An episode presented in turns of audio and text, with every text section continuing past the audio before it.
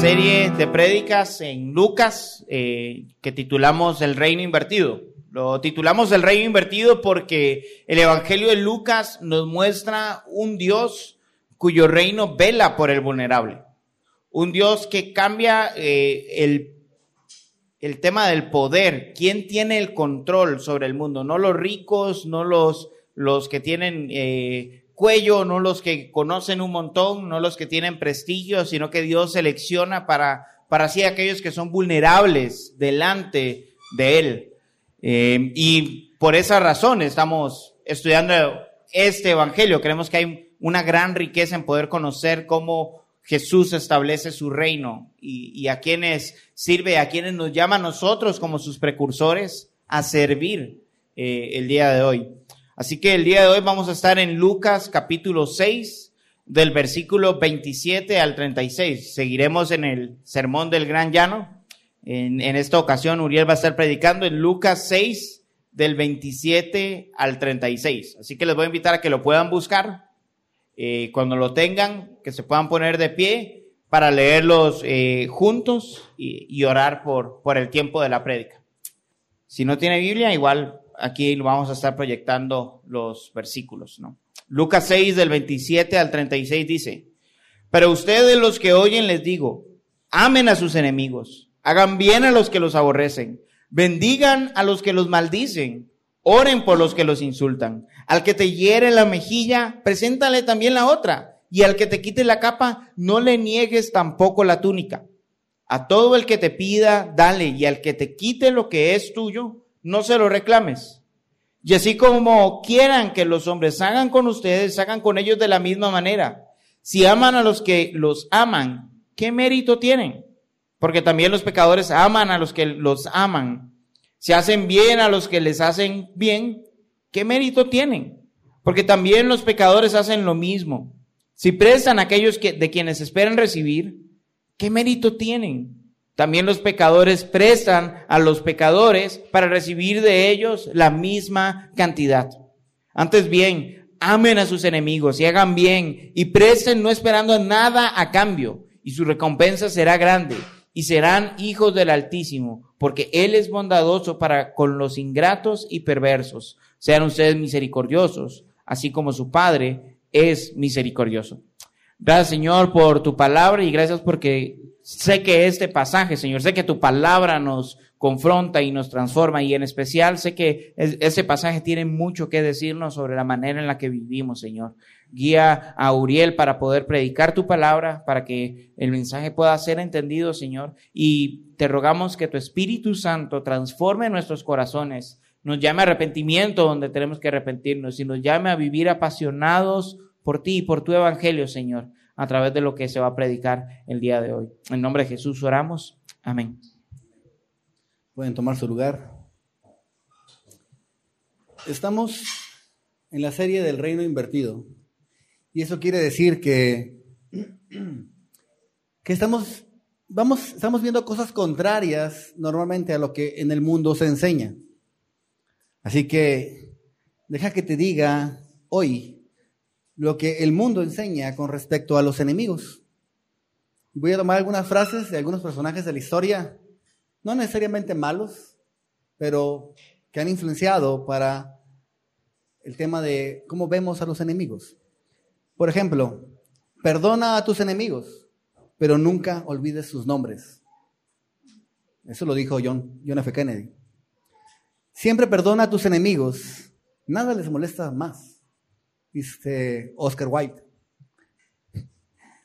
Al practicar tolerancia, mi enemigo es mi mejor maestro, dice el Dalai Lama. Y Napoleón Bonaparte, esta me encanta, dice, nunca interrumpas a tu enemigo cuando esté cometiendo un error. Es increíble cómo podemos ver cómo el mundo mira a los enemigos, ¿verdad? Los usa como para aprender tolerancia de ellos, los usa para, bueno, les voy a perdonar porque eso lo va a molestar. Eh, habla de dejarlo en una condición errónea cuando está en ese momento equivocándose. Pero Jesús nos dice, ama a tu enemigo. Jesús nos dice, ama a tu enemigo. Y en el momento de que está pasando esto, que está narrándonos Lucas, hay en la cultura una enseñanza religiosa que dice, ama a tu prójimo y aborrece a tu enemigo. Es una enseñanza distorsionada que sí, parte de las escrituras, pero ha sido adecuada por los religiosos de la época para que quede así, pero no es lo que la Biblia enseña. En alguna ocasión también conocemos la escritura, alguien le preguntó a Jesús quién es mi prójimo cuando Jesús estaba tratando de enseñar con respecto a amar al prójimo. Y posiblemente él tenía, vamos a darle el beneficio de la duda, de que tenía dudas de quién es mi prójimo, que fuera real, que fuera genuino. Pero hablando del enemigo, ¿quién no sabe quién es un enemigo? Posiblemente más de uno, cuando escuchó la palabra enemigo, ya le puso una foto a esa palabra, ¿verdad? Es esa persona. Enemigo es esa persona que te aborrece, que te maldice, que te calumnia, que te irrita, que te hace sentir mal, que te humilla, que te hace sentir menos. O sea, voy a parafrasear una versión chapina de, de esto. No necesariamente eso quiere decir, pero lo vemos así. El enemigo es aquel que se te atraviesa en el tráfico, que te quita el parqueo, que no respeta tu espacio de propiedad en la colonia. Eso es solamente hablando de vialidades. Esas personas, a esas personas, Jesús nos dice, ámalas. Y quizás nosotros nos hemos justificado un, ton, un tanto, un tanto, cuando hablamos de los enemigos, porque decimos que no odiamos a estas personas. Y decimos, pues a nosotros mismos nos decimos que eso ya debe de contar para algo. Pero no, Jesús habla de amor activo a favor de esta persona. Por ejemplo, Dios, Dios no dijo, a ese Nilton es un pecador. Bueno, no lo odio, pero no lo quiero ver. Dios no, no fue así la acción de, de, Dios, ¿verdad? Sino que Él entregó su propia vida a favor de Nilton y de cada uno de nosotros. Cuando tu enemigo está cometiendo un error, pues déjalo, dijo Bonaparte. Pero Jesús no dijo, si tu enemigo tuviera hambre, déjalo morir de hambre. Sino que dijo, dale de comer. Por ello es que en esta sección de Lucas 6, veremos que esta vida, la vida propia del reino invertido, del reino de los cielos, exige un cambio visible como resultado del nuevo nacimiento. Esta vida se debe manifestar en, la relación y expresión de amor hacia otros. Y esta manifestación no descansa, esta manifestación de amor no descansa sobre nosotros. Eso es muy importante. Esta manifestación de amor que debemos de tener para con el enemigo no descansa en nosotros, sino en el Evangelio que nos impulsa. Es por eso que hoy vamos a ver esto precisamente. El Evangelio nos impulsa a hacer bien. Y si me acompañan nuevamente a Lucas 6, verso 27 al 30, dice, pero a ustedes, los que oyen, les digo, amen a sus enemigos, hagan bien a los que los aborrecen, bendigan a los que los maldicen Oren por los que los insultan. Al que te hieran la mejilla derecha, perdón, al que te hieran la mejilla, preséntale también la otra. Y al que te quite la capa, no le niegues tampoco la túnica. A todo el que te pida, dale. Y al que te quite lo que es tuyo, no se lo reclames. Lo que vemos expresa una antítesis de la justicia legal, entre la justicia legal y la justicia interior que Jesús nos pide. Eh, eh, en, en Mateo, Mateo nos dice, recogiendo palabras del Sermón del Monte, Mateo 5:20 dice, porque les digo a ustedes que si su justicia no supera la de los escribas y fariseos, no entrarán al reino de los cielos. Una justicia por encima, una justicia más elevada que la justicia, eh, una justicia que va primero llena de misericordia y de amor. El secreto del discurso de Lucas no es que nosotros abolamos la ley que los fariseos presentaban como algo literal, sino una expresión de la ley de un nuevo orden espiritual que concreta en el amor. Los valores absolutos están vinculados al amor. No un amor que da según corresponda al comportamiento de cada uno, sino de entrega incondicional. No se trata de un amor de correspondencia porque nada hay que merezca ser correspondido de esta manera. El ejemplo, el ejemplo de amor divino es necesario como para nosotros, como creyentes, como un motor dinámico de nuestro amor. El ejemplo del amor divino, o sea, la vida de Jesús entregada por nosotros. Dios amó en su riqueza de gracia a un mundo no merecedor de ser amado. Dios amó a quienes no lo merecían. No solo no lo merecían porque no juntaban puntos, sino que odiaban a Dios, odiábamos a Dios. Éramos enemigos de Dios. Y Él nos amó. Así que, para que entendamos un poquito más esto de amar a nuestros enemigos, porque tú a lo mejor piensas, yo no tengo un enemigo, pero a lo mejor habrá uno que diga, yo tengo un archienemigo. Pero no se trata de que veamos enemigos así aquellas personas que, sino que, ¿cómo eras tú antes de conocer a Dios? ¿Cómo eras tú antes de relacionarte con Dios? Antes de venir a Dios. Posiblemente Dios te era indiferente, o posiblemente luchabas contra Él, o posiblemente hacías cosas que sabías que no, que no debías hacer para con relación con Él. Entonces, ese tipo de persona que tú eras, eras enemigo. Y entonces podemos pensar un poquito más y ampliar que posiblemente tengamos personas a las que consideramos enemigos, sin saberlo. Que solo pensar en ellas produce un rechazo en nosotros. Pero bueno, el mundo, el mundo cree que porque Dios es amor, ya todos sus pecados son perdonados. Y ciertamente Dios es amor y muestra su amor para con nosotros en que siendo pecadores, Cristo murió por nosotros. Dios es amor. Así que si tú has escuchado que Dios es amor, pero quizás no lo has conocido, es porque no has sometido tu vida a este amor. Un amor salvífico que salva. Y hoy que escuchas, puedes rendir tu vida a este amor en tu corazón. No es algo de más allá que entre tú y Dios. El Evangelio entonces te impulsará a hacer bien. Entonces, Jesús no solo manda a sus discípulos a amar, sino que especifica quiénes deben de ser el objeto de este amor. No se trata de amar en teoría, no se trata de amar solo a los que son afables y próximos a nosotros, sino todo lo contrario, demanda amor a los peores enemigos. Y para que no haya dudas, expresa ciertas acciones que son propias de aquellos que son enemigos declarados. Él dice, en el pasaje dice, los que los aborrecen, los que los maldicen, los que los insultan, los que te hieren, los que te quitan. Amar a quienes te aborrecen es absurdo para el mundo, pero natural para los hijos de Dios. Y no es suficiente con que no haya deseos de venganza, no es suficiente. Es preciso manifestarles amor verdadero. Es necesario, es necesario manifestar amor. Es necesario ser intencionales en hacer bien. Cuando te hacen mal, deben ser correspondidos con el bien. No es un amor ciego tampoco, no es un amor ciego que no razona, sino todo lo contrario. Se debe de entender que cuando alguien viene y hace una ofensa contra nosotros, se debe de entender la condición de criminal, de perverso o de ladrón que tenga esa persona. Y no se trata de disculparlo. No se trata de disculpar estas manifestaciones de pecado. Todo lo contrario. No puede haber complacencia alguna con estos pecados. Pero la gracia de Dios y la vida en Cristo en mí me impulsa a amarlos a pesar de cual sea su perversión. El Evangelio nos impulsa hacer bien. Porque así fuimos amados nosotros.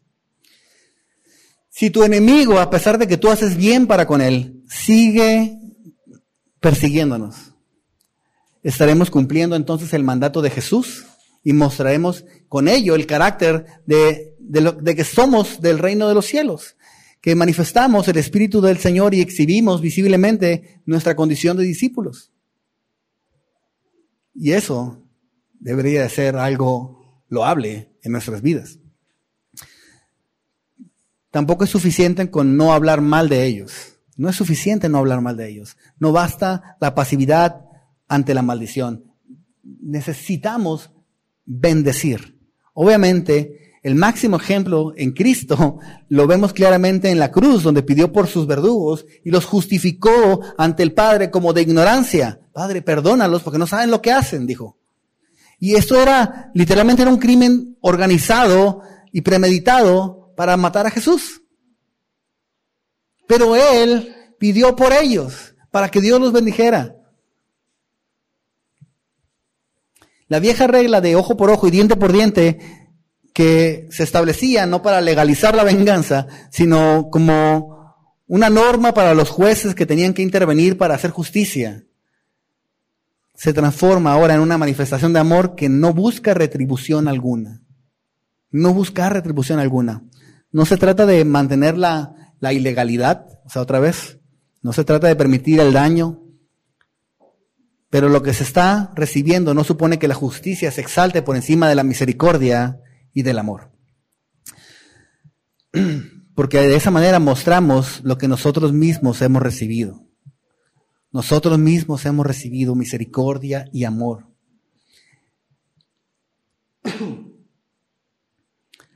No amar al que no merece ser amado expresa un olvido de lo que Dios ha hecho por nosotros. Es duro, pero es real. Tendremos, tendemos a, a olvidarnos del mensaje central del Evangelio, que fuimos amados cuando no lo merecíamos y es más, no lo merecemos aún. Pero tendemos a olvidarnos del mensaje del Evangelio, que fuimos amados cuando no merecíamos ser amados. Hoy somos amados, pero en algo, y pero fuimos amados desde que no merecíamos ser amados. Así que si tú tienes vecinos, compañeros de trabajo, alguien aquí en la iglesia, que para ti no merece ser amado, muéstrale amor. Sé intencional. Porque si tú has nacido de nuevo, puedes hacer esto. Porque esto no descansa en ti, sino en el Evangelio que hemos recibido. Quiero aclarar nuevamente, amar no significa permitir el crimen. Cristo no enseñó que no enfrentáramos al impío, que no, no enseñó que no debemos apresar al ladrón. Lo que enseña es que el amor priorice sobre cualquier demanda personal que tengamos. Es por eso que el amor que viene del creyente no es una condición natural del ser humano, sino es una condición que viene de haber sido adoptados como hijos de Dios. Y así llegamos al verso 31. El verso 31 nos sirve como un puente entre lo que acabamos de ver hasta el verso 30 con lo que viene y dice, así como quieren que los hombres les hagan a ustedes, hagan con ellos de la misma manera. Y es que el mundo nos enseña a no hacer lo que no quieres que te hagan. Eso es la enseñanza. La frase popular que todos conocemos es, no hagas lo que no quieres que te hagan. Pero eso nos deja en un estado pasivo y en el reino invertido de Dios requiere acción intencional de hacer lo que quieres o desearías que te hicieran. No quiere decir que lo que tú hagas te lo van a hacer. Eso no quiere decir. No es una fórmula mágica. No es como que yo trato bien a la gente y me siguen tratando mal. Entonces no está funcionando esto. No, no es una fórmula mágica. Se trata de hacer independientemente de cómo te hagan a ti. hacer las cosas que a ti te gustaría que te hicieran. De la misma manera que Dios toma la iniciativa en la manifestación de su gracia para con todos, sus hijos hacen lo mismo en su comportamiento hacia otros. Todo lo que desees para ti mismo, hazlo al prójimo. Trátalo en todo como el, como el trato que tú deseas, no como el que tienes, sino como el, el que tú deseas para ti mismo esto deberían de escuchar los, de migración, te lo prometo. Lo del pasaporte, ¿verdad? Todo eso. Bueno. Samuel Pérez Milos dice, la vida cristiana no consiste en abstenerse de hacer el mal a otros, sino en esforzarse por hacer bien a todos. La vida cristiana no se trata de no hacer el mal, se trata de un esfuerzo, un esfuerzo extra, una intencionalidad por buscar hacer el bien. Dios ha preparado buenas obras para que andemos eh, eh, en ellas. Y yo me levanto cada mañana y, trato de pensar, ¿qué me va, con qué me voy a encontrar hoy? Y que yo tengo que estar atento para poder tener esa, aprovechar esas oportunidades para hacer el bien. Y te lo prometo que el primer carro que se me atraviesa se me olvidó. Entonces, debemos, no se trata solo de, de hacer el, el bien a los que son afines a nosotros. Y Jesús enfatiza esta idea en los versos 32 al 34. Él dice, si aman a los que los aman, ¿qué mérito tienen? Pues también los pecadores aman a los que los aman. Si hacen bien a los que les hacen bien, ¿qué mérito tienen? Porque también los pecadores hacen lo mismo. Si prestan a aquellos que, de quienes esperan recibir, ¿qué mérito tienen? Todos los pecadores prestan a los pecadores para recibir de ellos la misma cantidad. ¿Cuál es el mérito de amar a los que te aman? De hacer bien a los que te hacen bien. Si prestas de quien esperas recibir, ¿qué mérito tienes? Nos está diciendo aquí Jesús. Yo lo reflexiono de esta manera. ¿Por qué, me pregunto a mí mismo, por qué te limitas a hacer lo que el mundo hace? ¿Por qué te limitas a hacer lo que el mundo es, hace? Cuando tú, cuando tú puedes, porque tienes el Espíritu Santo en ti, porque has nacido de nuevo, tienes el poder en ti para hacer mucho más que eso. ¿Por qué nos limitamos a hacer lo que el mundo hace? ¿Por qué nos limitamos a hacer lo que hacen los que, no respetan la ley? Los que no temen a Dios. Nosotros hemos nacido de nuevo podemos vivir el reino de Dios aquí en la tierra como testimonio a este mundo. ¿Cómo? Amando a nuestros enemigos. En estos, en estos versos que acabamos de leer del 32 a 34, tres veces se usa la palabra pecador, pecadores, una vez en cada verso. Haciéndonos énfasis Jesús, haciéndole énfasis Jesús a su audiencia de que no son mejores que los pecadores mismos a quienes estaban siempre mirando con menosprecio. Porque estas personas a quienes consideraban que no tenían temor de Dios, hacen estas cosas. Aman a los suyos, hacen bien a quienes hacen bien, prestan a quienes saben, de quienes saben que van a recibir. Entonces, a estas personas que se consideran que no temen a Dios y que eran menospreciados por ellos, no tienen nada de diferente. La única diferencia, por eso muchas veces aquí lo hemos escuchado en Salva o, en otros sermones, que la única diferencia entre la persona que está allá afuera ahorita, que está con, con, resaca porque ayer estuvo de fiesta, em, la única diferencia entre ellos y nosotros, aquí en la iglesia, es que nosotros ya nos Dios ya nos concedió que nos arrepintiéramos.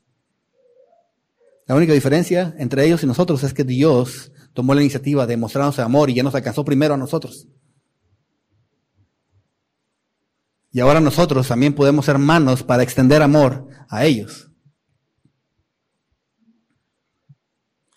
Debemos llevar una vida por encima de esta ética religiosa, esta ética egocéntrica.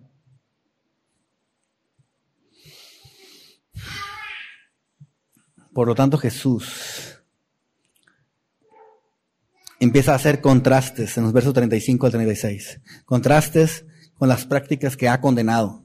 Jesús ahora pone exactamente lo opuesto y menciona los mismos puntos de lo que ya se ha referido.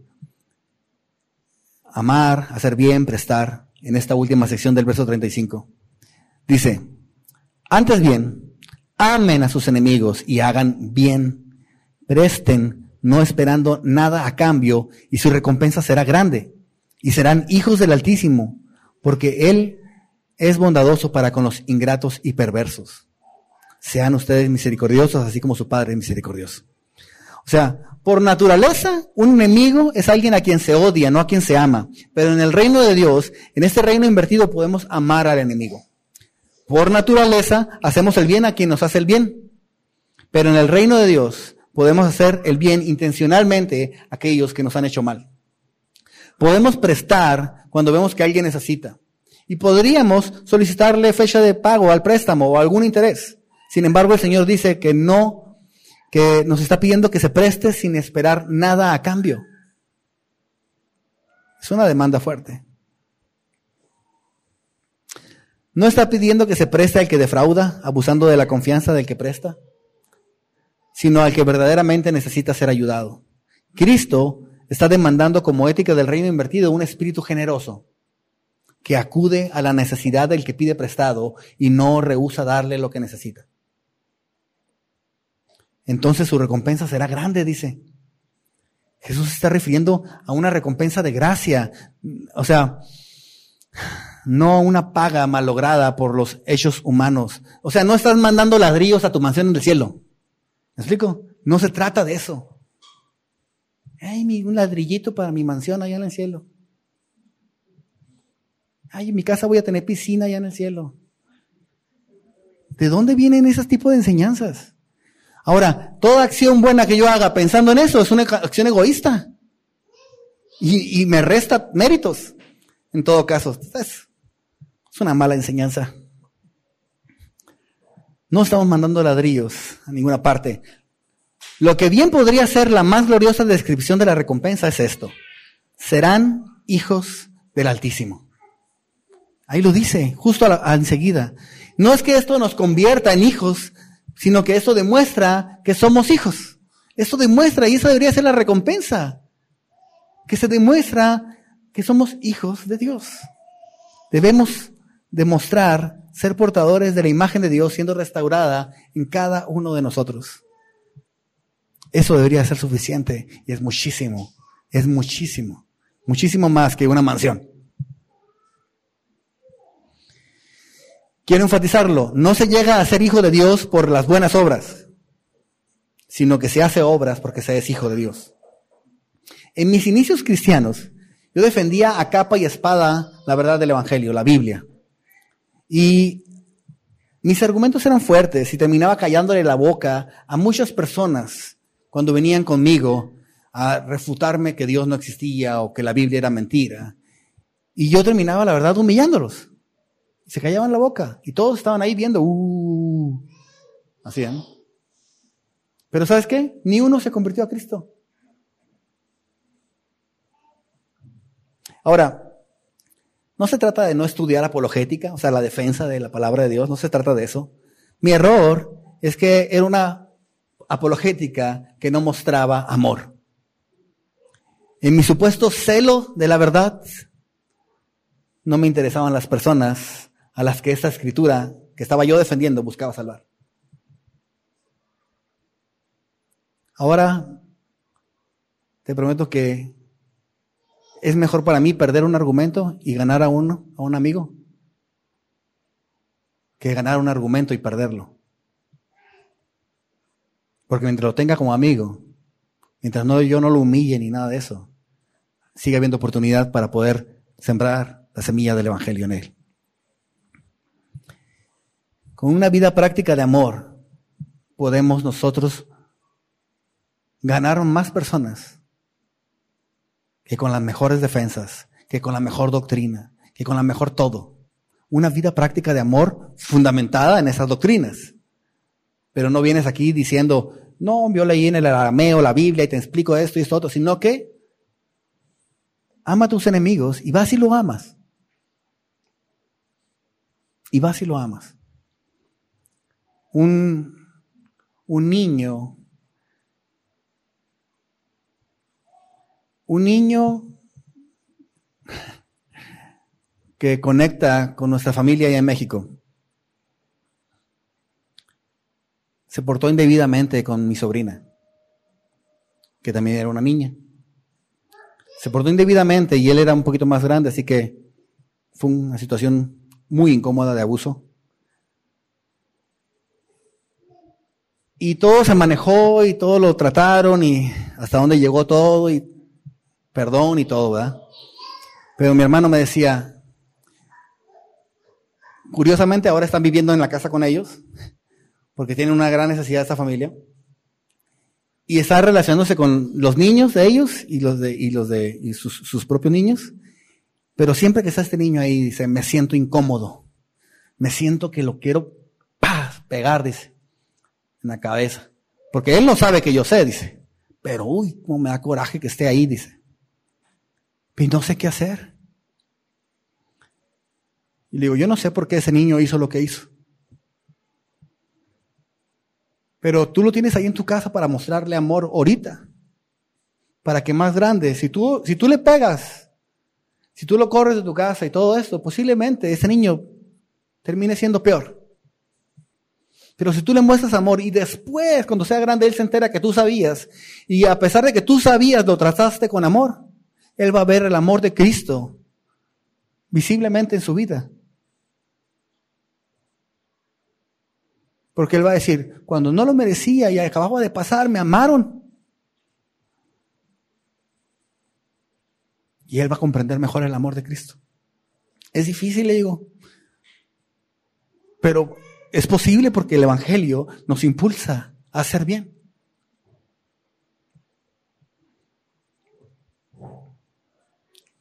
Sinceramente, si yo hubiera estado ahí, yo si lo hubiera pegado, no me hubiera preguntado a mí.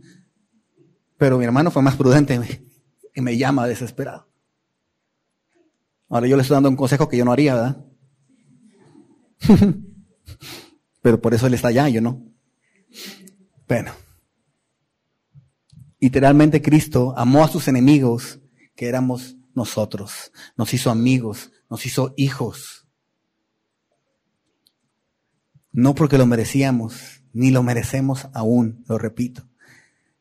Es por esto, es por esto que fuimos amados y que cuando éramos enemigos, aunque haya sido un buen pecador, un noble pecador, eras enemigo.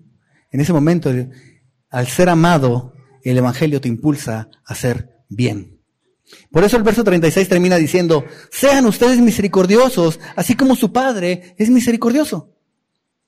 Nuestro Padre Celestial es misericordioso, capaz de perdonarnos generosamente cada día. Cada día nos perdona Dios. Tú no le pides perdón cada día, pero Él te perdona cada día. Deberíamos pedirle perdón cada día. Dios tiene compasión de cada uno de nosotros. El profeta Daniel en capítulo 9 dice, de Jehová nuestro Dios es el tener misericordia y el perdonar, aunque contra Él nos hemos rebelado. Eh, solo, solo Dios, porque es Dios, puede tener misericordia y perdonar. Por esa causa, quienes estamos en relación directa con, con, con Dios como sus hijos, debemos demostrar este carácter del Padre, un amor sin límites y condiciones, y que podamos ser calificados nosotros como misericordiosos. Un amor que da sin esperar nada a cambio. Así que mira, deja que tu vecino malhumorado se pregunte por qué lo sigue saludando cada mañana. Deja que él se pregunte por qué barriste su banqueta, por qué vas y recoges la basura del parque de tu barrio. Deja que él se pregunte esas cosas que, se, que le incomoden. Y tú piensa en esto. Piensa en esto. Pensemos en esto. ¿Cómo es misericordioso el Padre conmigo hoy?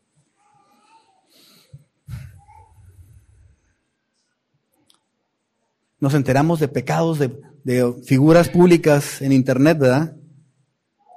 Y decimos, qué bárbaro esta gente. La única diferencia entre ellos y nosotros es que nosotros nadie nos ha puesto en Internet. ¿Cómo es de misericordioso el Padre con nosotros? ¿Cómo te ama Dios a ti?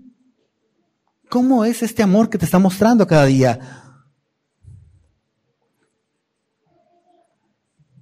¿Cómo era tu vida cuando Dios te amó? ¿Cómo era tu actitud, tu comportamiento? ¿Y cómo lo sigue siendo hoy? Dios te pide que ames con la misma misericordia que Él tiene para contigo. Dios no detiene su amor para contigo ningún momento. En ningún momento lo detiene. En ningún momento detiene Él su amor. ¿Por qué nosotros vamos a devolver mal por mal si nosotros hemos siempre recibido bien de parte de Dios? Nuevamente, no se trata de justificar el mal, no, sobre todo si es algo contrario a la ley. Amar puede verse cuando vamos a presentar una denuncia de algo ante las autoridades. Eso puede ser amar. ¿Por qué? Porque después vas y lo visitas, aunque te hizo ese mal. Y le hablas del Evangelio. Pero, hay una consecuencia por ese mal. Porque no, el mal está hecho. Pero en nosotros no hay un deseo de venganza para con ellos. El Señor dice, mía es la venganza, pero no salgas tú diciendo, yo soy el enviado de Dios. Porque aunque sí ha sido enviado por Dios, no ha sido enviado por Dios para ejecutar la venganza de Dios. Ha sido enviado por Dios para ejecutar el amor, la misericordia, la compasión. Para ser, somos enviados para por su misión, la salvación de las personas. El Evangelio nos impulsa a hacer bien. Por eso pedimos que Dios bendiga a nuestros enemigos. ¿Y qué mayor bendición podemos pedir sino que, que Dios les permita a ellos conocerlo? Que ellos también conozcan a Dios, que sean perdonados, que sean sanados, que sean restaurados, que vivan para su gloria y que tengan plenitud de ser de Cristo. Esa es la bendición que pedimos para ellos. Cuando me dicen a mí, oye Uriel, ¿y vas a orar por esos ladrones que están ahí, que te robaron la casa? Eh, sí, voy a orar para que Dios los bendiga y les permita entrar a más casas. No.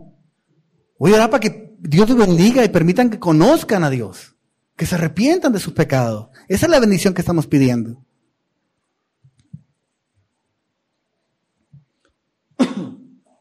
Esa es la bendición que debemos de pedir para ellos.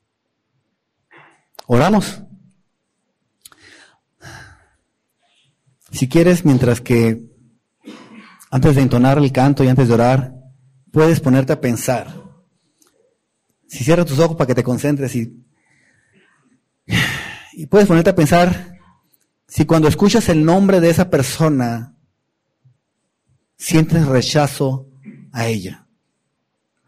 Si cuando hablas de esa persona o con esa persona, estás hablando o has hablado con verdad, con cordura, con integridad, estás inflando con tus emociones tus palabras.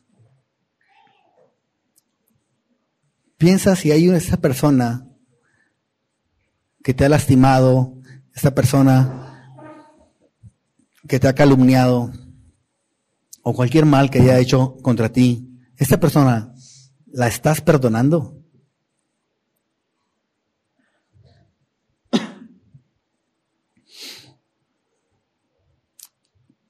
Oh Señor, hola Señor. Gracias por tu palabra que nos recuerda que hemos sido amados. Gracias Señor. Sin embargo, Señor, a diferencia de ti, muchas veces, muchas veces no sé cómo amar a aquellos que me lastiman. Perdona mi indiferencia hacia estas personas, perdona mi dureza y dame sabiduría, Señor. Enséñame a mostrar amor como tú lo haces conmigo, sin comprometer los límites y la verdad del Evangelio. Dame, por favor, formas claras de orar de corazón, con amor, por aquellos que entran en nuestras vidas en forma de enemigos, tal y como Jesús nos amó a nosotros cuando éramos enemigos. Ayúdanos, Señor. Guíanos. Y tuya sea toda la gloria. Amén.